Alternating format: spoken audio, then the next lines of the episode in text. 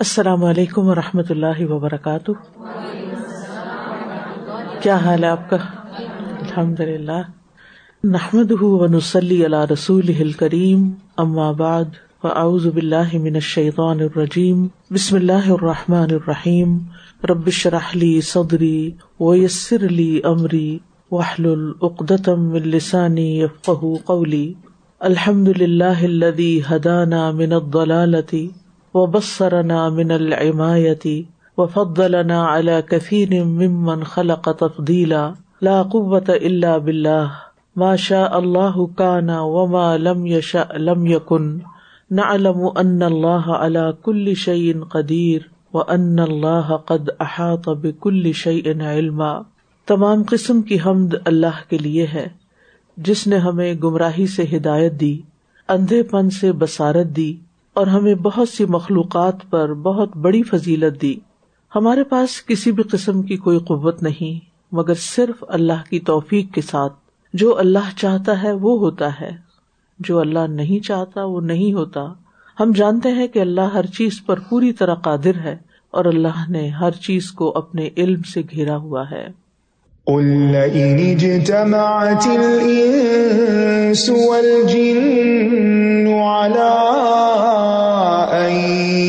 يأتوا بمثل هذا القرآن لا يأتون بمثله ولو كان بعضهم لبعض ظهيراً۔ کہہ دیجیے اگر تمام انسان اور جن اس بات پہ جمع ہو جائیں کہ وہ اس قرآن کی مانند کچھ اور لے آئے تو وہ اس جیسا نہ لا سکیں گے، اگرچہ ان میں سے بعض بعض کے مددگار بن جائیں۔ کل ہم نے پڑھا تھا قرآن مجید کا تعارف کہ یہ اللہ کا کلام ہے، یہ کتاب ہدایت ہے، نور ہے، یہ نبی صلی اللہ علیہ وسلم کا معجزہ ہے۔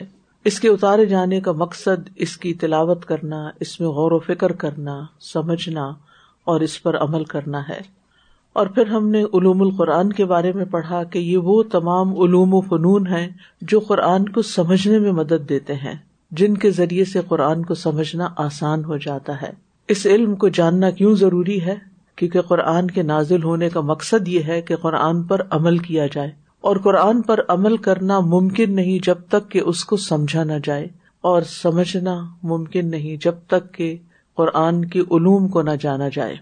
تو گویا، علوم القرآن کا علم قرآن کریم کی تفسیر میں داخل ہونے کی چابی ہے، قرآن کو سمجھنے کا ذریعہ ہے۔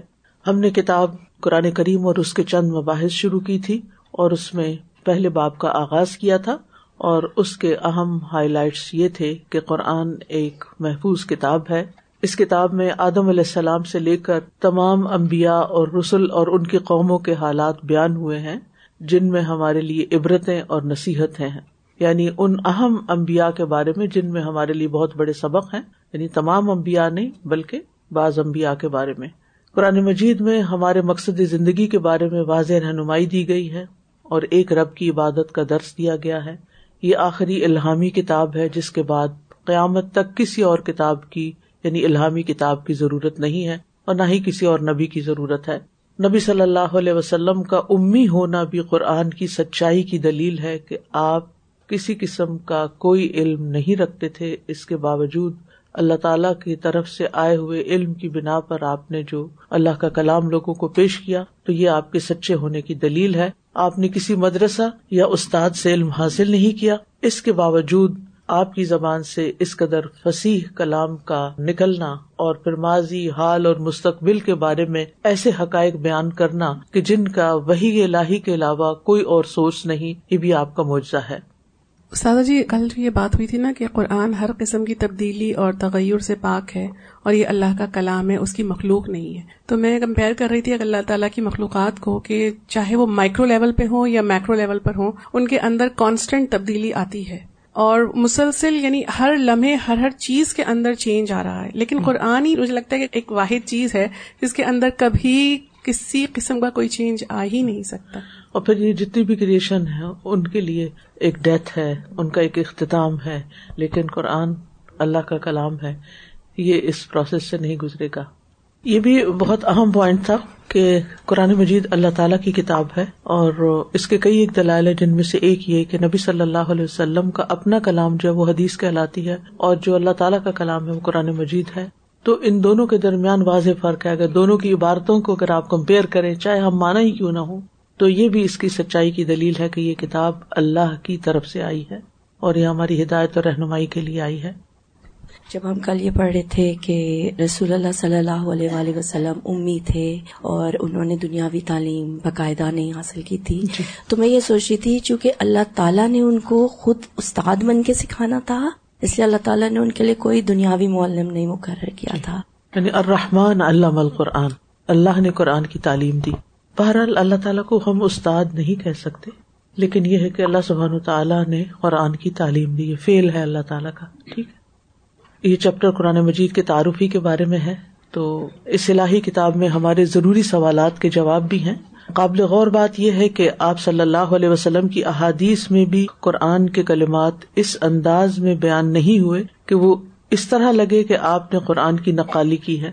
جیسے کہ شاعر اور ادیب اپنی شاعری میں ایک دوسرے کی نقالی کرتے ہیں۔ یعنی جب کوئی پوئم لکھنا چاہتا ہے یا شعر لکھنا چاہتا ہے تو پچھلی کتابیں اٹھا کر ان میں سے الفاظ وغیرہ لے لیتا ہے۔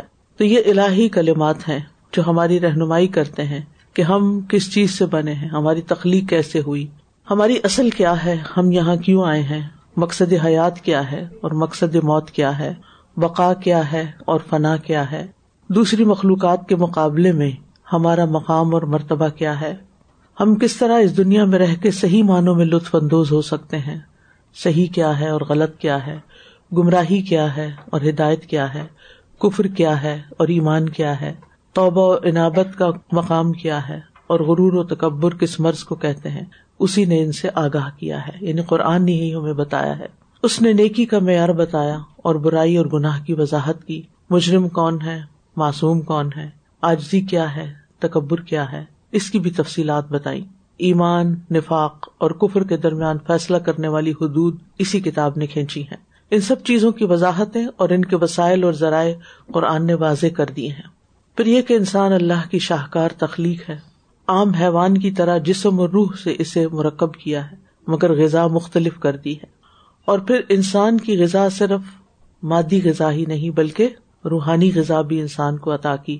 انسان کی جسمانی غذا زمین سے عطا کی اور روحانی غذا آسمان سے، جو کہ وہی الہی ہے۔ عقل دے کر اسے یہ ملکہ عطا فرمائے یعنی یہ صلاحیت دی کہ وہ قرآن کی آیات اور مفاہیم کو سمجھ سکے۔ اس طرح روحانی اور جسمانی ضروریات فراہم کر کے انسانی ذوق کو بامقصد اڑان دی یعنی ایک مقصد عطا کیا۔ تو یہ بہت بڑا فرق ہے انسانوں اور حیوانوں میں۔ ہم یہ فرق صرف عقل کی بنیاد پر کرتے ہیں کہ انسان کو اللہ نے عقل دی اور باقیوں کو عقل نہیں دی۔ لیکن یہ یاد رکھیے کہ انسان کو اللہ نے وہی الہی کے ذریعے ایک عظیم شان کلام سے نوازا ہے، اپنے کلام اور ہدایت سے نوازا ہے، جبکہ باقی مخلوقات کو بھی ہدایت دی گئی ہے، مگر وہ اور طرح کی ہے۔ یعنی آتا کل شعی ان خل کا حسم ہدا۔ ہر چیز جو کوئی کام کر رہی ہے، وہ وہی الہی کے مطابق ہی کر رہی ہے۔ جیسے وہ اوہا ربو کا نحل اللہ نے شاید کی مکھی کی طرف بھی وہی کی ہے۔ تو تمام چیزوں کی طرف اللہ نے الحام کیا ہے کہ انہوں نے کیسے کام کرنا ہے۔ لیکن انسانوں کو جو رہنمائی دی ہے، وہ اس سے کہیں ابو ہے، بہت بلند ہے۔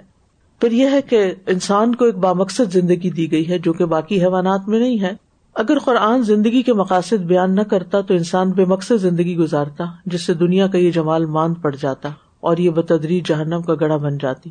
قرآن میں انسان کے لیے پیغام ہے، کتاب ان انزل علیہ کا مبارک ان لیت دبرو آیاتی ہی و لیت ادک کر الباب یہ کتاب جسے ہم نے اتارا ہے بہت بابرکت ہے تاکہ وہ اس کی آیات میں غور و فکر کرے اور عقل والے اس سے نصیحت حاصل کرے پھر یہ ہے کہ درس و تدریس کے عظیم مقصد کی طرف بھی قرآن نے رہنمائی کی۔ العلم کو اسی نے متعارف کرایا۔ قرآد کا علم بھی اسی نے سکھایا۔ قلم اور کرتاس اسی نے اٹھوائے۔ کرتاس کہتے ہیں پیپر کو۔ سوچ کو اسی نے درست کیا اور ایک سمت دی اور درس و تدریس کا مشغلہ بھی اسی نے عطا کیا۔ یعنی اس نے خود تعلیم دی، پھر محمد صلی اللہ علیہ وسلم کو معلم بنایا۔ پھر اس کے بعد یہ کہ امت میں اس سلسلے کو آگے بڑھانے والے لوگ پیدا کیے۔ تو قرآن کے ذریعے انسان کو پھر کائنات میں مختلف چیزوں کے بارے میں آگاہی ملی۔ قرآن کے ذریعے انسان کو ملنے والی آگاہی کے نتیجے میں کائنات میں بکھرے چھپے راز انسان نے ڈھونڈ نکالے۔ حقائق پر غور و فکر کرنے کا طریقہ اسی نے بتایا۔ محنت اور کوشش کا پھل اسی نے متعین کیا کہ محنت کرنے کے بعد انسان کو ملے گا کیا۔ جو کرے وہی بھرے کا آفاقی اور اخروی اصول اسی نے پیش کیا۔ عروج اور ترقی کے اصول اسی نے متعین کیے۔ اور زوال اور پستی کی گہری کھائیاں اسی نے دکھائی عزت، ذلت، علم اور جہالت، اتحاد و اخلاص میں فرق اسی کتاب نے کیا۔ یعنی یہ قرآن کا تعارف ہے کہ قرآن نے کیا کیا کیا ہے۔ قرآن پڑھنے سے کیا کیا فائدے ہوئے وہ چند الفاظ میں بیان کیے گئے ہیں۔ پھر یہ کہ اس عظیم کتاب کی اپنی ہی ایک عظیم تاثیر بھی ہے۔ یہ عظیم کتاب ڈیڑھ ہزار صدی گزرنے کے باوجود اپنی جدت اور اپنی تاثیر سمیت اسی طرح آج بھی موجود ہے۔ گردش زمانہ کے باوجود بتدریج اپنی حقانیت ثابت کرتی چلی جا رہی ہے۔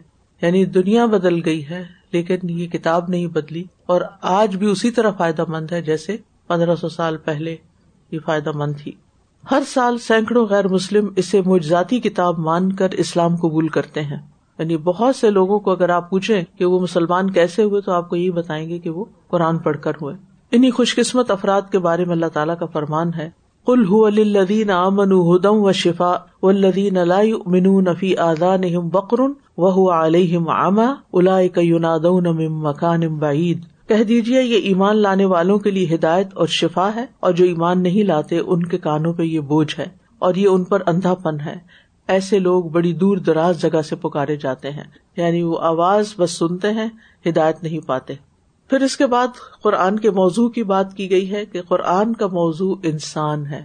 یعنی قرآن انسان سے بات کرتا ہے، انسان کی رہنمائی کرتا ہے، انسان کو ہدایت دیتا ہے۔ اور اس سے مراد ہر طرح کا انسان ہے، صرف مسلمان مراد نہیں ہے۔ یعنی جب ہم کہتے ہیں نا کہ انسان مراد ہے، تو پھر اس سے مراد تمام انسان ہے۔ اسی لیے یا یو الناس کہہ کے پکارا گیا ہے۔ قرآن کا موضوع انسان ہے تاکہ وہ اپنے رب اور خالق کے پیغام سے آگاہ ہو اور دنیا کی بھول بلائیوں میں اتنا گم نہ ہو جائے کہ اس خالق کو بھول جائے جس کے پاس دوبارہ اسے پلٹ کر جانا ہے۔ پھر یہ کہ رب کی عبادت کا حکم دیا گیا انسان کو، یا یوحنا سعبدو رب کم الدی خلق کم و من قبل کم کم تتقون۔ اے لوگو، اپنے اس رب کی عبادت کرو جس نے تمہیں بھی پیدا کیا اور تم سے پہلے لوگوں کو بھی تاکہ تم بچ جاؤ۔ پھر اسی طرح صورت اللہ نام میں فرمایا ذالکم اللہ ربکم لا الہ اللہ خالق کل شعی ان و وہ اللہ کل شعی وکیل یہی اللہ تمہارا رب ہے، اس کے سوا تمہارا کوئی معبود نہیں۔ ہر چیز کو پیدا کرنے والا ہے، سو تم اس کی عبادت کرو، تو ہر چیز پر نگہ بان ہے۔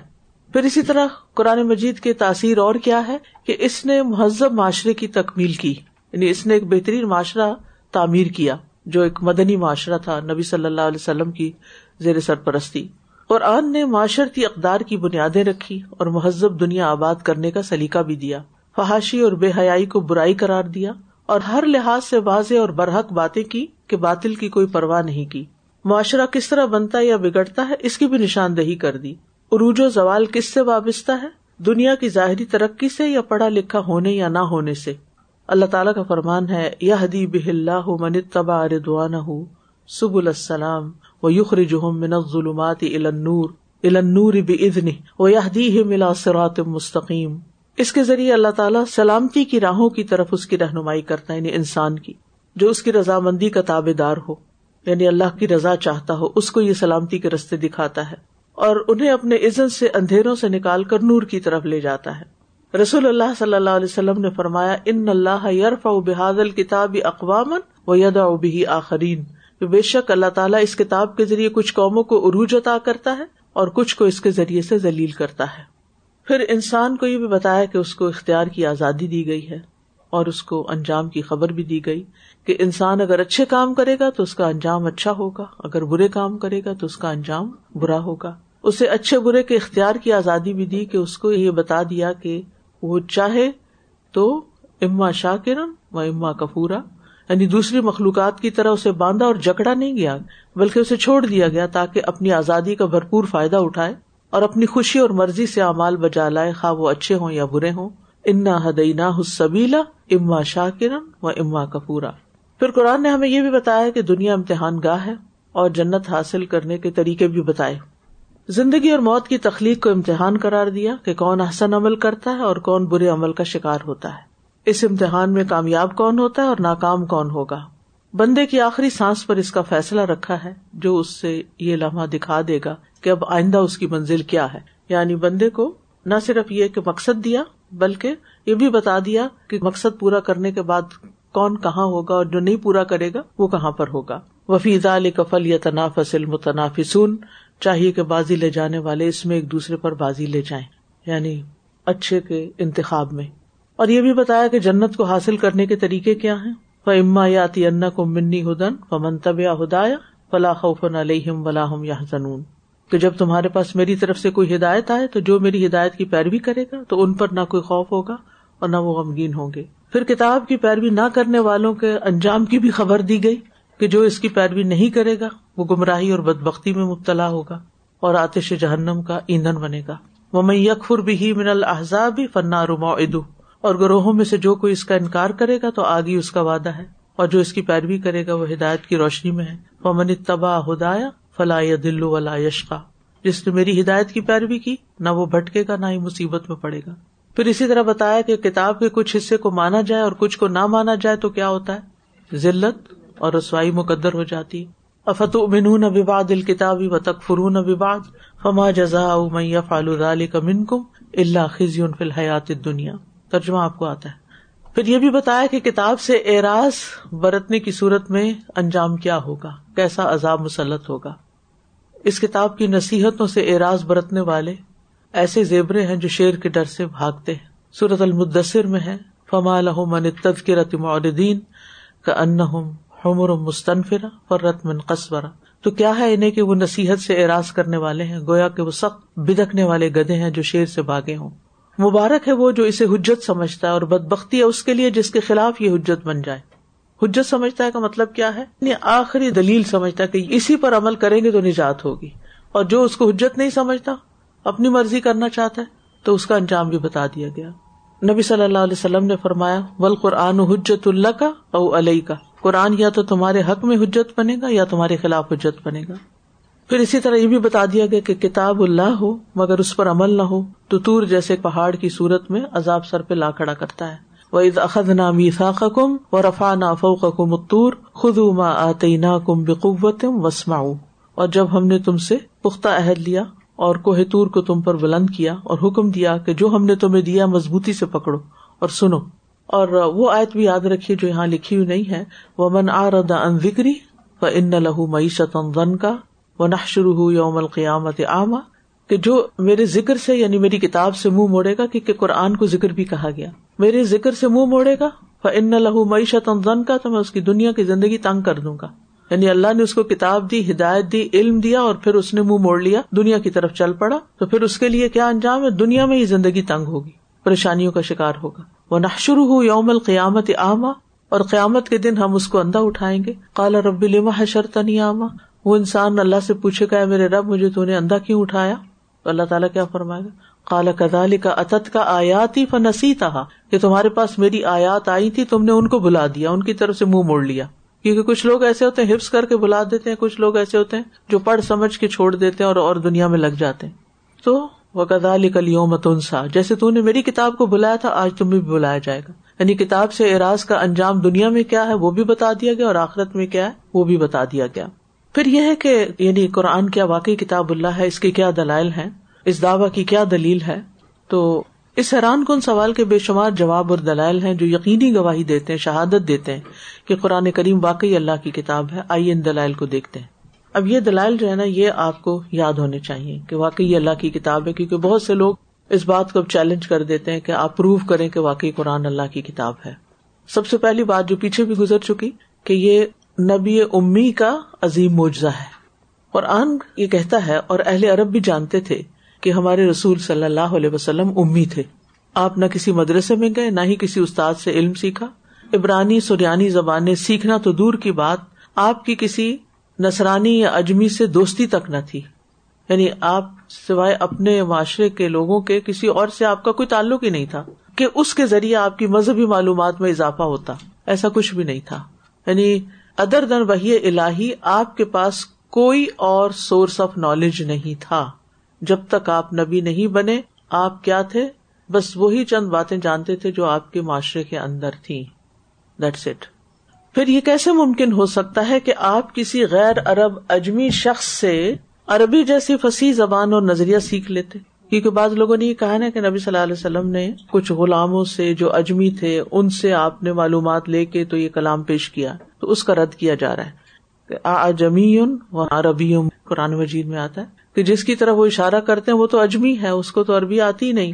اور یہ تو قرآن فصیح عربی زبان میں نازل ہوئی ہے۔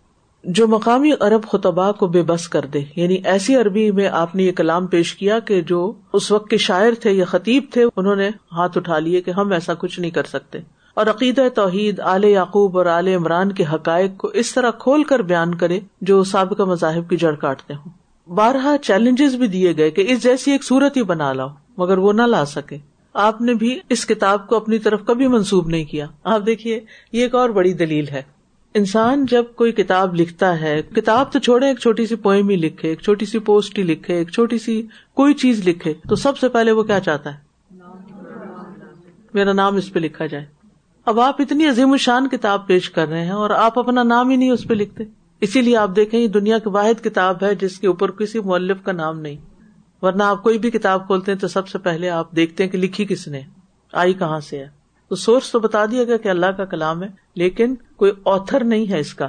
اور یاد رکھیے، کبھی بھی آپ اللہ تعالیٰ کو آتھر نہیں کہیں گے، کیونکہ دس از اسپیچ آف اللہ سبحان تعالیٰ ناٹ رائٹنگ اور سم تھنگ کیا یہ ممکن ہے کہ ایک امی نبی اور رسول اپنے کلام میں سائنسی باتیں کرے یعنی جس کا سورس آف نالج ہی کوئی نہیں سائنس کا اس کو کچھ خبر ہی نہیں، وہ ایسے ایسے حقائق بیان کرے۔ پیشن گوئیاں دیں، آنے والے وقت کے بارے میں جیسے سورت روم میں آتا ہے، غلبت روم فی ادن الرد امباد غلب سیغلبون، اور وہ واقعی ایسے ہو چکا۔ اور کائنات اور انسان کے آغاز اور نشو نما جیسے چھپے ہوئے رازوں سے پردہ اٹھائے۔ یعنی انسان کا آغاز کیسے ہوا؟ آدم علیہ السلام کا پورا قصہ جو ہے، وہ اس بات کی گواہی ہے کہ اربوں کے پاس تو اس طرح کی کوئی معلومات نہیں تھی کہ انسان کی تخلیق کیسے ہوئی، پہلا انسان کیسے زمین پر آیا اور اس کے ساتھ کیا واقعات پیش آئے۔ تو یہ تو قرآن نے یہ حقائق کھولے۔ تو امی ہو کر ایسے کلام کو پیش کرنا کیا ایک عظیم معجزہ نہیں؟ تو پہلی بات جو آپ یاد رکھیں گے وہ کیا ہوگی؟ کہ اس کتاب کے من جانب اللہ ہونے کی سب سے بڑی دلیل یہ ہے کہ نبی صلی اللہ علیہ وسلم پڑھے لکھے نہیں تھے اور آپ نے ایک ایسا کلام پیش کیا جس کی کوئی بھی نظیر لانے سے، مثال لانے سے قاصر ہے۔ اس نے خود چیلنج کیا اور آج تک کوئی نہیں لا سکا۔ اس جیسا کلام۔ اللہ تعالیٰ فرماتے سورت الن کبوت میں، وما کن تتلو من قبل ہی من کتاب ولا تخت بھی امینک اد الرتاب المبتلون بل ہوا آیا تم بینات اور آپ اس قرآن سے پہلے کوئی کتاب نہیں پڑھتے تھے، یہ قرآن نے خود گواہی دی ہے، اور نہ اسے اپنے دائیں ہاتھ سے لکھتے تھے۔ اگر ایسا ہوتا یعنی آپ پڑھے لکھے ہوتے، تو تب باطل پرس یقیناً شک میں پڑ جاتے کہ یہ تو رائٹر ہے، آتھر ہے، مصنف ہے، بہت سی کتابیں لکھ چکا ہے، لہٰذا اب یہ اس کا ایک زبردست ایڈیشن آ گیا ہے قرآن کی شکل میں، اس کے تھاٹس کا یا اس کی رائٹنگس کا۔ تو ایسا تو کچھ بھی نہیں۔ آپ نے تو کبھی کوئی کتاب کیا، ایک کاغذ کے ٹکڑے پہ بھی کچھ نہیں لکھا تھا۔ بلکہ یہ تو واضح آیات ہے تو جو آپ سے حسد کرتے تھے، وہ خود متزبزب تھے یعنی انہیں سمجھ نہیں آتی تھی کہ آخر ہم اس کتاب کو کہیں کیا۔ یہ شعر ہے یا سحر ہے، یا نثر ہے۔ نہ یہ شاعری تھی اور نہ ہی یہ نثر تھی۔ کیونکہ کبھی وہ اسے شعر کہتے، تو وہ کوئی اور جٹلا دیتے کہ نہیں، شاعر ایسے نہیں ہوتے۔ کیونکہ کوئی شعر کے اوپر تو پورا نہیں اترتے تھے وزن آیات کے۔ کبھی کہانت کہتے، کبھی جادو کہتے۔ کبھی مجنونانہ باتیں کہتے اور اس طرح کی باتیں کہہ کر وہ اس کا انکار کر دیتے۔ تو قرآن خود اس بات کی گواہی دیتا ہے کہ قرآن اللہ کا کلام ہے۔ قرآن کریم اپنی لطیف اور ٹھوس گفتگو سے انہیں یہ قائل کرتا رہا کہ یہ اللہ کا کلام ہے۔ رسول اکرم صلی اللہ علیہ وسلم کو یہ اجازت نہیں تھی کہ آپ قرآن میں کسی قسم کی کوئی تبدیلی کریں۔ جس کی تفصیل صورت یونس کی آیت نمبر پندرہ میں آ رہی ہے۔ بزات اللہ علیہ مایات نا بینات قال الدین ارجون القا قرآن غیر ہادا او بدل کل ما یقون علی ان ابدل من تلقا نفسی ان طب اللہ ما یوحا الیہ انی اخاف نا سی تو ربی اداب یوم عظیم اور جب ان پر ہماری واضح آیات پڑھی جاتی ہیں، تو وہ لوگ جو ہماری ملاقات کی امید نہیں رکھتے، کہتے ہیں کہ اس کے علاوہ کوئی دوسرا قرآن لے آؤ یا اس کو بدل دو۔ یعنی اس میں وہ باتیں اس میں سے چینج کر دو جو ہمارے مفادات کے خلاف جاتی ہیں۔ کہہ دیجیے اللہ تعالیٰ کی طرف سے حکم آیا نبی صلی اللہ علیہ وسلم کو کہ آپ کہہ دیجیے میرے لیے یہ ممکن نہیں کہ میں اپنی طرف سے بدل دوں۔ آپ بدل ہی نہیں سکتے تھے۔ میں تو صرف اسی چیز کی پیروی کرتا ہوں جو میری طرف وہی کی جاتی ہے۔ بے شک اگر میں نے اپنے رب کی نافرمانی کی تو بڑے دن کے عذاب سے ڈرتا ہوں۔ تو اس سے کیا پتا چلتا ہے کہ نبی صلی اللہ علیہ وسلم کو معمولی تبدیلی کی بھی اجازت نہیں تھی۔ کیونکہ اگر آپ تبدیلی کرتے تو اللہ سبحان و تعالیٰ آپ کو یوں نہ چھوڑتے، جس کا ذکر صورت الحقہ کے آخر میں آتا ہے، ولو تقبل علینا بعد العقابیل لخد نہ منہ بلیمین ثم لقطعنا منہ الوتین فما من کم من احد عنہ حاجزین و ان لتذکرۃ للمتقین اور اگر یہ رسول بھی ہم پر کچھ باتیں گھڑ لیتا، تو یقیناً ہم اس کا دایاں ہاتھ پکڑ لیتے، یہ خود قرآن میں لکھا ہوا ہے۔ کہ اگر رسول اس میں کوئی تبدیلی کرتے یا ہمارے بارے میں کوئی ایسی بات کہتے جو ہم نے نہیں فرمائی، تو ہم اس کا دایاں ہاتھ پکڑ لیتے۔ پھر یقیناً ہم اس کی رگے جان کاٹ دیتے۔ یہ کوئی چھوٹی سی بات نہیں تھی۔ پھر کوئی ایک بھی تم میں سے ہمیں اس سے روکنے والا نہ ہوتا۔ اور بے شک یہ قرآن متقی لوگوں کے لیے ایک نصیحت ہے۔ تو یہ بھی اس بات کی دلیل ہے کہ نبی صلی اللہ علیہ وسلم نے یہ خود نہیں لکھا، کیونکہ کوئی بھی رائٹر اپنے بارے میں ایسی بات نہیں کہتا۔ تو اس سے یہ پتا چلتا ہے کہ دین میں اللہ کے کلام میں معمولی ہیر پھیر کی اجازت بھی نہیں ہے۔ اور رسول اللہ صلی اللہ علیہ وسلم کو جب نہیں، تو علماء ربانی کو بھی نہیں۔ کیونکہ ایسا کردار یہود میں سے ربی اور عیسائیوں میں سے جو ان کے لیڈرز ہیں، وہ ایسا کرتے رہے کہ اللہ کے کلام کو بدلتے رہے، جس کی مذمت قرآن مجید میں آتی ہے۔ پھر اسی طرح آپ دیکھیے کہ قرآن مجید کے ہم تک پہنچنے میں جبریل امین کا ایک بہت بڑا کردار ہے۔ ان سے بھی کوئی بھول چوک نہیں ہوئی۔ یعنی لانے والا بھی پوری پوری بات جیسے دی گئی ویسے لے کر آیا یہ بھی اس کے کلام اللہ ہونے کی دلیل ہے۔ اور یہ دلیل بھی ہمیں خود قرآن سے ملتی ہے۔ ان نہ لقول رسول ان کریم دی قوت ان ذیل عرش مکین متا ان سما امین۔ بے شک یہ قرآن یقیناً ایک معزز پیامبر کا کہا ہوا ہے، جو قوت والا ہے۔ عرش والے کے نزدیک بلند مرتبہ ہے۔ وہاں وہ اطاط کیا جاتا ہے، امین ہے امانت دار ہے۔ پھر یہ کہ تھوڑا تھوڑا کر کے نازل کیا گیا ہے۔ اس کا مقصد اصاب رسول کو بآسانی یاد کرانا تھا۔ آپ ہی پہلے فر تھے جنہوں نے قرآن پاک کو حفظ کیا یعنی نبی صلی اللہ علیہ وسلم نے۔ اور آپ ہی پہلے فر تھے جنہوں نے صحابہ کو اس کی حفاظت کی ترغیب دی۔ پھر آپ دیکھیے، یہ تھوڑا تھوڑا کر کے نازل جو کیا گیا، یہ بھی اس کی صداقت کی دلیل ہے کہ اللہ کا کلام ہے۔ کوئی بھی آتھر جو کتاب لکھتا ہے، اگر وہ تیئیس سال لگا دے کتاب لکھنے میں، تو کیا ہوگا؟ بھول جائے گا پیچھے کیا کہا تھا، ٹھیک ہے؟ اور کیا ہوگا؟ اس کی سوچ میں اتنی تبدیلی آ چکی ہوگی۔ آپ اپنے پیچھے بیس تیئیس سال کو جا کے دیکھیے۔ یعنی اس وقت ہماری سوچ کیسے تھی؟ ہماری میچورٹی کا کیا حال تھا؟ انسان کے اندر بچپن سے لے کے جوانی میں بہت تبدیلیاں آتی ہیں۔ جوانی سے مڈل ایج تک بہت تبدیلیاں آتی ہیں پھر بڑھاپے تک بہت سی تبدیلیاں آتی ہیں۔ لیکن قرآن میں کوئی کنٹرڈکشن نہیں پائی جاتی۔ خود قرآن کہتا ہے، ولو کان امن اند غیر اللہ لوا جدوفی اختلاف کثیرہ اور جہاں تک تھوڑا تھوڑا کر کے نازل کرنے کا تعلق ہے تو اس کے بارے میں صورت علیہ السلام میں آتا ہے وہ قرآن ان فرق نہ ہو لی تقرا ہُو اللہ سے اللہ مکسن و نزل نہ ہو تنزیلا پھر آپ دیکھیے کہ قرآن مجید قوت حافظہ کی مالک ارب قوم میں نازل ہوا۔ ارب اگرچہ لکھنا پڑھنا نہیں جانتے تھے، مگر پختہ قوت حافظہ کے مالک ضرور تھے۔ انہوں نے اپنی تاریخ، جنگوں کے حالات نہ صرف اپنے نصب نامے بلکہ اونٹوں کی نصب کے بھی سات پشتوں تک نصب یاد کیے ہوئے تھے۔ جب قرآن نازل ہوا تو انہوں نے اس کی قدر و منزلت جانی اور اسے یاد کرنے کا خاص اہتمام کیا۔ پھر کتابت کے ذریعے اس کی حفاظت ہوئی۔ یعنی یہ نہ صرف یہ کہ اللہ کا کلام ہے، جبریل یا مین لے کر آئے ہیں، محمد صلی اللہ علیہ وسلم نے اس کو ایز اٹ از پہنچایا ہے اور یہ سارا سلسلہ کیا تھا؟ زبانی کلامی۔ کلام تھا جبریل بھی کلام کی شکل میں لائے اور محمد صلی اللہ علیہ وسلم پر بھی کلام کی شکل میں نازل ہو۔ آپ کے دل پر اتر گیا۔ لیکن صرف اتنا نہیں ہوا کہ اس کو یہیں تک رہنے دیا گیا، بلکہ اس کو لکھوایا گیا۔ یعنی قرآن کی حفاظت کتابت کے ذریعے بھی ہوئی۔ کاتبی نے وہی گو کم تھے، لیکن ہر وقت نبی صلی اللہ علیہ وسلم کی خدمت میں رہتے۔ پھر جو ہی کوئی وہی نازل ہوتی، آپ انہیں بلوا کر وہ آیات لکھوا لیتے۔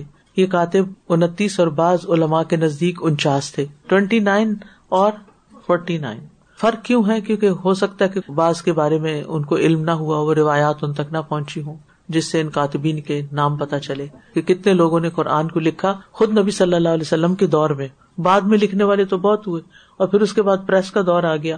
پھر اسی طرح یہ ہے کہ قرآن نے ایسی قوموں کے حالات پیش کیے جن کا نام و نشان مٹ چکا تھا۔ یہ بھی قرآن کے اللہ سبحان تعالیٰ کی طرف سے ہونے کی ایک دلیل ہے۔ جیسے سورت روم کی شروع کی آیات میں رومیوں کے مغلوب ہونے کی بات ہے، اور پھر یہ ہے کہ بعض ایسی قومیں تھی جن کا نام و نشان بھی مٹ چکا تھا اور وہ صرف ایک قصہ بن چکے تھے، عرب بھی انہیں بھول چکے تھے۔ تو اللہ تعالیٰ نے ان حالات کی طرف اشارہ کرتے ہوئے فرمایا تل کم نمبا الغیبی نو ہی ہا ماں کن تطالمہ انت ولا قوم کا من قبل ہادا یہ واقعات غیب کی خبروں میں سے ہیں، جنہیں ہم آپ کو وہی کے ذریعے پہنچا رہے ہیں۔ وہی سے قبل نہ آپ انہیں جانتے تھے، نہ آپ کی قوم جانتی تھی۔ یعنی ماضی کے واقعات جو دنیا کی تاریخ میں کہیں بھی نہیں تھے لکھے ہوئے یا معلوم ہی نہیں تھے۔ خاص طور پر یوسف علیہ السلام کا واقعہ۔ فرعون کی تفصیلات بھی اور بھی بہت ساری چیزیں قوم نو کے بارے میں جو اتنی اولڈسٹ نیشن ہے۔ پھر جدید سائنسی حقائق کے اشارے بھی ملتے ہیں اس کتاب میں۔ جدید سائنس نے کائنات کے بارے میں جن حقائق کا انکشاف کیا ہے، یہ ابھی ابتدا ہے۔ مگر اس کے بعد ہمیں آنے والی سائنسی تحقیق سے کہیں آگے کے گہرے اشارے قرآن کریم نے ڈیڑھ ہزار سال پہلے ہی دے دیے۔ ایسے حقائق جن کا نہ پہلے کسی کو علم تھا اور نہ ان کی حقیقت سائنسدانوں پہ واضح ہو سکی۔ مثلاً صورت المبیا کی آیت ہے، اولم یر الدین کفرو ان سماوات ول ارد کا نتا رت وجا اللہ من الماء کل شعی ان افلا یؤمنون؟ کیا ان کافروں کو یہ بات معلوم نہیں کہ آسمان اور زمین دونوں باہم ملے ہوئے تھے؟ پھر ہم نے ان کو الگ الگ کیا۔ ہم نے ہر شے کو پانی سے زندگی عطا کی۔ کیا اس پر بھی یہ لوگ ایمان نہیں لاتے؟ یہ بات نبی صلی اللہ علیہ وسلم کے زمانے میں تو کسی کو بھی معلوم نہیں تھی نا۔ لیکن اب تجربات اور مشاہدات کی روشنی میں یہ فیکٹ سامنے آ چکا ہے کہ واقعی یہ سب کیا تھا؟ یہ سارا مادہ ایک گولا تھا اور پھر پھٹا اور پھر الگ الگ ہوا بگ بینگ کے ذریعے۔ اور رتق یعنی پہلی آیت میں آپ دیکھیے کہ رتق اور فتق کے الفاظ۔ رت کہتے ہیں چیز کا باہم گڈ مڈ ہونا اور باہم گتم گتھا ہونا۔ اور فت کہتے ہیں کسی چیز میں بڑا سا شگاف ڈال کر اسے کھول دینا۔ یعنی دو ملی ہوئی چیزوں کو علیحدہ علیحدہ کرنا۔ بگ بینگ یا لٹل بینگ جیسی تھیریز میں۔ ابھی اتنی پختگی نہیں جس کو قرآن نے پہلے سے بتا دیا۔ پھر اسی طرح آپ دیکھیے کہ پانی کی جو بات ہے یہاں، کہ ہر زندہ چیز کا انحصار پانی پر ہے۔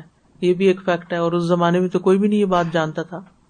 پھر اسی طرح ہواؤں کا ذکر ہے جو پولینیشن کرتی ہیں ونڈ پولینیشن اس زمانے میں اس کی بھی کسی کو خبر نہیں تھی۔ یہ تو اب جا کر یہ بات ڈسکور ہوئی ہے۔ وہ ارسل نہ ریاح لواق انزل نہ منسما ما ان اسقینا کمو اما ان تم لہو بخازنی ہم ہی بھیجتے ہیں بارابر بوجل ہوائیں پھر آسمان سے پانی برسا کر وہ تمہیں پلاتے ہیں، جبکہ تم اس کو اسٹور کرنے والے نہیں ہو، اس کو جمع نہیں کر سکتے۔ ہم زیادہ سے زیادہ کتنا پانی بارش کا اکٹھا کر سکتے ہیں، باقی تو سارا بہ جاتا ہے۔ اور زمین میں بھی کتنا جذب ہوتا ہے، اللہ ہی بہتر جانتا ہے۔ تو یہ سارا نظام اللہ ہی کا قائم کیا ہوا ہے۔ اس آیت میں لفظ ارسل نہ ریاح الواقع قابل غور ہے۔ یعنی ایک مرتب نظام کے تحت ہوائیں آتی ہیں اور بیجوں کو ایک دوسرے کے ساتھ ملا کر پولینیٹ کر کے چلی جاتی ہر قطرہ بارش ایکس اور وائی کا بھی حامل ہے جو اس بیچ میں جا کے ملتا ہے۔ یعنی پولینیشن ہوتی ہے اور پھر بارش ہوتی ہے جس کے ذریعے گروتھ کا عمل شروع ہو جاتا ہے۔ پھر اسی طرح کائنات سے متعلق بہت سے اشارے موجود ہیں۔ مثلاً قرآن کریم نے زمین کی گردش کے حوالے سے بات کی ہے۔ اس کے گول ہونے کا دعویٰ کیا۔ ول ارد آباد ادالی کا دہا گول سے مراد بےزوی ہونے کا دعویٰ کیا، گول کے لفظ کو کاٹ دیجیے بےزوی ہونے کا دعویٰ کیا یہاں یہ جو آیت ہے کہ اللہ نے زمین کو پھیلا دیا، اس میں دہا کا لفظ آیا ہے۔ یہ دہا جو ہے، یہ دہوا سے ہے۔ دہوا شتر مرغ کے انڈے کو کہتے ہیں۔ شتر مرغ کا انڈا جو ہوتا ہے نا، وہ گول بال کی طرح نہیں ہوتا، بلکہ بیزوی ہوتا ہے، اوول ہوتا ہے۔ یعنی بیزوی شکل میں زمین کو پھیلانے کا جو عمل ہے، اس کو عربی میں دہا کہتے ہیں۔ یعنی زمین کو پھیلا دیا۔ یعنی اسٹریٹ چپٹا یا اسکوئر یا راؤنڈ نہیں کیا بلکہ دہ کا مطلب ہے انڈے کی طرح اس کو بنایا۔ یعنی یہ اشارہ ملتا ہے اس میں لفظ کے اندر اتنی بڑی چیز چھپی ہوئی ہے کہ کس طرح اسٹریچ کیا گیا زمین کو۔ پھر بارش کا نظام، بارش کیسے ہوتی ہے؟ اللہ سبحان و تعالیٰ بادلوں کو چلاتا ہے، پھر انہیں آپس میں ملاتا ہے، پھر بادلوں کو طے در طے کر دیتا ہے، پھر تم دیکھتے ہو کہ بادلوں سے می برس رہا ہے۔ پھر اشیاء میں نر اور مادہ کا وجود۔ وہ منکل شعی ان خلقنا زوجین لا اللہ اور ہر شے میں سے ہم نے جوڑے پیدا کیے تاکہ تم نصیحت حاصل کرو۔ زوج کا لفظ نر اور مادہ کے وجود یا شعور کے لیے ہے۔ پھر فلکیات کے حقائق چاند سورج، گلیکسیز، بلیک ہول سیاروں کے مقررہ راستے، یہ سب گردش کر رہے ہیں۔ کل انفی فلک اسمہون پھر روشنی کا نظام یعنی سورج کی اپنی روشنی ہے اور چاند اس کی روشنی سے منور ہوتا ہے۔ کیونکہ ضیا اس روشنی کو کہتے ہیں جو کسی کی اپنی روشنی ہو۔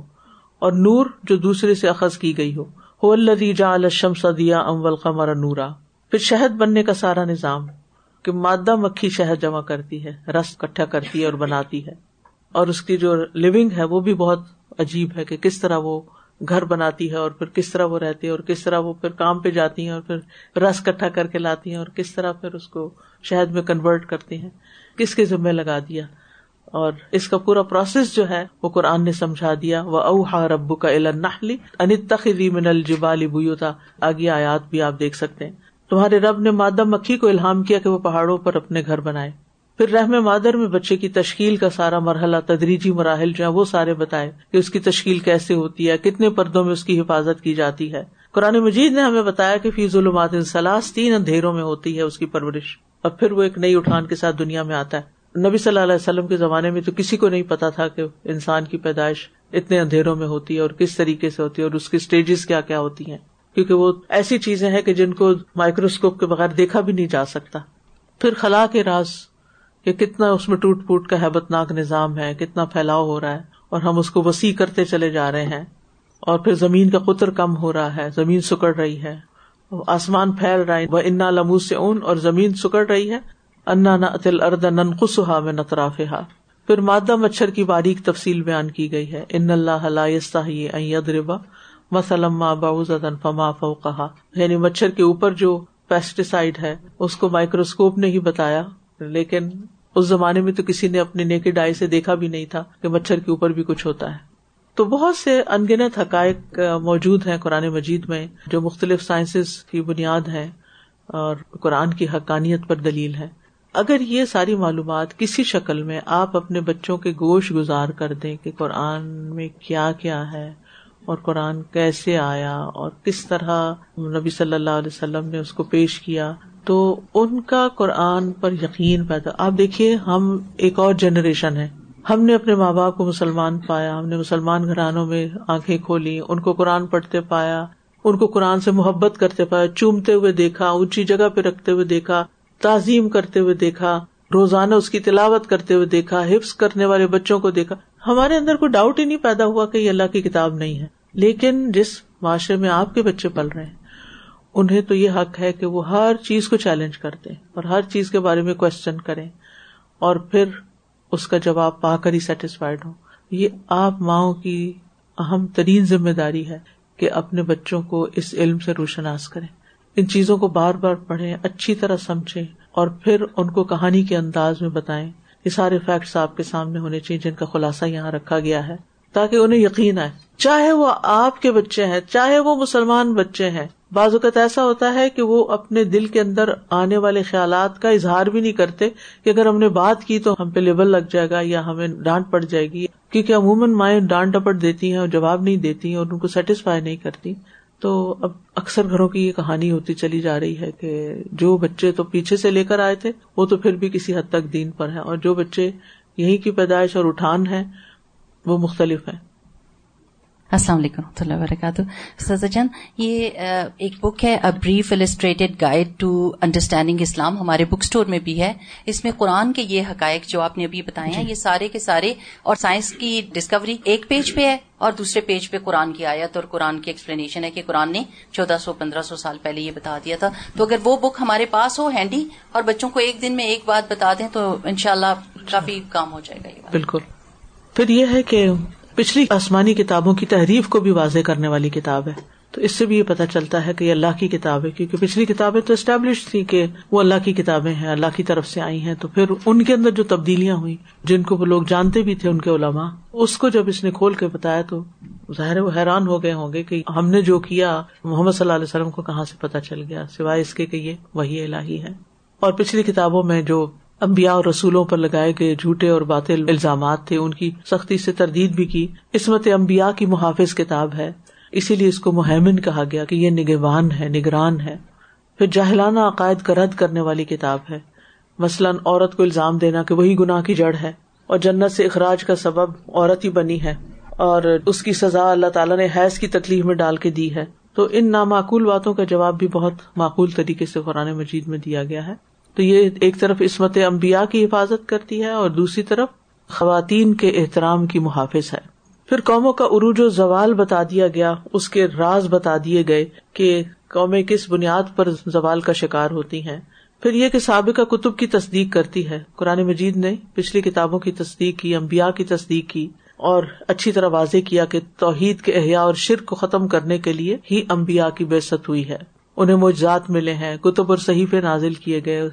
اسی کی تعلیمات میں حضرت اظہر علیہ السلام اور عیسیٰ علیہ السلام دونوں ابن آدم ہیں۔ اللہ کے بیٹے نہیں ہیں بلکہ آدم علیہ السلام کی اولاد میں سے ہیں۔ اور ان کے لیے حیات اور موت لازمی ہے۔ اور پھر اہل کتاب کا رسول اکرم صلی اللہ علیہ وسلم کی آمد کا شدت سے انتظار اور دعائیں وغیرہ، ان کا ذکر بھی قرآن میں موجود ہے۔ آپ کی آمد کی جو پیشن گوئیاں تھیں، وہ بھی پچھلی کتابوں میں تھی ان کی پھر اس نے تصدیق کی۔ لیکن کس چیز نے انہیں اپنی کتاب کے احکام کو تسلیم کرنے سے روک دیا؟ صحف ابراہیمی اور موسا ختم ہو گئے مگر ان کی تعلیمات کیا تھی قرآن نے بتائی کون سی صورت میں آتی ہیں؟ صورت اللہ میں، بالکل۔ پچھلی آسمانی کتب میں موجود توحید کی خبر، وہ بھی قرآن نے دی۔ آپ یہ دیکھیے سورت النجم کی آیات۔ ام لم یونبا بما فی صحف موسا آپ ان کو نوٹ کر لیجیے سورت النجم کی آیت نمبر تھرٹی سکس سے سکسٹی ٹو تک پچھلے صحیفوں میں اور کتابوں میں جو کچھ تعلیمات تھی ان کا ذکر ان آیات میں ملتا ہے۔ کیا وہ اس کی خبر نہیں دیا گیا جو موسا کے صحیفوں میں ہے اور ابراہیم کے صحیفوں میں بھی جس نے خوب وعدہ وفا کیا کہ کوئی بوجھ اٹھانے والا کسی دوسرے کا بوجھ نہ اٹھائے گا؟ آخر تک یہ سارا ترجمہ دیکھ لیجیے اور پھر صورت اللہ کی آیات بھی دی گئی ہیں۔ اور پھر یہ کہ قرآن کو سب سے آخری الحامی کتاب المحمن بنا کر بھیجنے میں جو حکمت ہے، وہ بھی اس کی دلیل ہے۔ یعنی پچھلی کتابیں جو تھیں اور صاحب جو تھے، وہ لکھے ہوئے نازل ہوئے۔ اور جن کی حفاظت کی ذمہ داری انہیں لوگوں پر تھی جن کے پاس وہ کتابیں آئی تو حکمت یہ تھی کہ جب وہ ان کتابوں کی حفاظت نہیں کر سکے تو پھر ایک آخری کتاب نازل کی جائے جو ان سب کتابوں کے اندر جو تعلیمات تھی وہ اس کے اندر موجود ہیں۔ یعنی ایک لیٹسٹ اور اپ ڈیٹڈ اور محفوظ ورژن، فائنل ورژن۔ اور اس میں کوئی تبدیلی نہیں ہو سکتی۔ انا نہ نزل نہ دکرا و انا لہ الحافظ پھر غیر مسلم علماء کی گواہی بھی ہے، مشہور مستشرق ولیم میور کہتے ہیں، وہ مصحف جسے سیدنا عثمان رضی اللہ عنہ نے جمع کیا تھا، وہی ایک ہاتھ سے دوسرے ہاتھ منتقل ہوتا ہوا ہم تک بغیر کسی تحریف کے پہنچا ہے۔ اس کی حفاظت ایسے کی گئی کہ اس میں ذرا برابر بھی تبدیلی نہ ہو سکی، بلکہ ہم یہ بھی کہہ سکتے ہیں کہ اس مصحف کے بے شمار نسخوں میں بھی کوئی تبدیلی نہ ہو سکی۔ اسلامی ممالک میں یہی نسخے تمام مسلمان فرقوں میں عام ہے کوئی ایسا نسخہ نہیں ملتا جو متنازع ہو۔ یہی قرآن پاک کے منزل من اللہ ہونے کی سب سے بڑی دلیل ہے۔ یعنی یہ قرآن اللہ کا کلام ہے، اس کی گواہی غیر مسلم اسکالر نے بھی دی ہے۔ پھر اسی طرح ایک طویل ریسرچ ہوئی تھی قرآن مجید کی حقیقت کو جاننے کے لیے، جو پچھلی صدی کے شروع میں، انیس سو تینتیس میں نائنٹین تھرٹی تھری میں جرمنی کی میونک یونیورسٹی کے اندر ریسرچ ہوئی تھی۔ اس میں قرآن مجید کے بیالیس ہزار نسخے اکٹھے کیے گئے تھے اس لائبریری کے اندر۔ فورٹی ٹو تھاؤزینڈ نسخے جو تھے۔ اور ان کی مائکرو فلم وغیرہ اس انسٹیٹیوٹ میں پہنچائی گئی اور انہیں کمپیرزن کر کے یہ دیکھا جا رہا تھا۔ دنیا کے ہر حصے سے مصحف لائے گئے۔ تاکہ یہ دیکھا جائے کہ کہیں کوئی اور ڈفرنٹ ورژن ہے، لیکن اس سے پہلے کہ یہ ساری ریسرچ مکمل ہوتی، اس ادارے کی عمارت پر دوسری جنگ عظیم میں ایک بم گرا اور وہ عمارت اور لائبریری اور عملہ اور سب کچھ ختم ہو گیا۔ فائنل رپورٹ سے پہلے ایک رپورٹ نکلی تھی، جس کے الفاظ یوں ہیں کہ قرآن مجید کے نسخوں میں مقابلے کا جو کام ہم نے شروع کیا تھا، وہ ابھی مکمل تو نہیں ہوا۔ لیکن اب تک جو نتیجہ نکلا ہے، وہ یہ ہے کہ ان نسخوں میں کتابت کی غلطیاں تو کہیں کہیں ملتی ہیں، لیکن اختلافی روایت کوئی نہیں ملتی کہ ایک جگہ پر ایک نسخے میں ایک روایت ہو اور دوسرے میں کچھ اور ہو، ایسا نہیں ہے۔ یعنی کتابت کی غلطی جو کسی ایک نسخے میں ہے، باقی بیالیس ہزار نسخوں میں وہ نہیں ہے۔ تو تورات اور انجیل کے اندر جو تبدیلیاں ہوئی قرآن کو اللہ تعالیٰ نے اس سے محفوظ رکھا۔ مسلمانوں میں کئی فرقے ہیں، لیکن ہر فرقے کے پاس کتاب ایک ہی ہے، قرآن ایک ہی ہے۔ یہ بھی اس کی سچائی کی دلیل ہے۔ کرسچنس کے پاس آپ دیکھیے کہ جو بائبل ہے، انجیل ہے، اس کے نسخے مختلف ہیں۔ ایک انجیل وہ ہے جسے سیدنا عیسیٰ علیہ السلام کے شاگرد متا نے عبرانی زبان میں شام میں عیسیٰ علیہ السلام کے اٹھا لیے جانے کے نو سال بعد لکھا۔ دوسری وہ جو شمون کے شاگرد مرکز نے انتاکیا میں یونانی زبان میں تیئیس سال بعد لکھا۔ کہا جاتا کہ شمون نے یہ کتاب لکھی مگر ان کا نام شروع سے ہی مٹ گیا اور یہ مرکز کی جانب منسوب ہو گئی کتاب۔ تیسری انجیل شمون کے ایک اور شاگرد لوکا نے انتاکیا میں لکھی۔ چوتھی وہ ہے جو عیسیٰ علیہ السلام کے شاگرد یوہنا نے عیسیٰ علیہ السلام کے اٹھائے جانے کے ساٹھ سال بعد لکھی۔ یہ چاروں کتب انجیل کہلانے کے باوجود ایک دوسرے سے مختلف، غیر مرتب اور منتشر ہیں۔ آج کے لیے اتنا ہی کافی ہے۔ وہ آخر داوانا ان الحمد اللہ رب العالمین. سبحان اللہ و بحمد کا اشد اللہ اللہ اللہ انت استخر کا و اطوب السلام علیکم و رحمۃ اللہ وبرکاتہ. يا أيها الناس قد جاءكم برهان من ربكم وأنزلنا إليكم نورا مبينا فأما الذين آمنوا بالله واعتصموا به فسيدخلهم في رحمة منه وفضل ويهديهم إليه صراطا مستقيما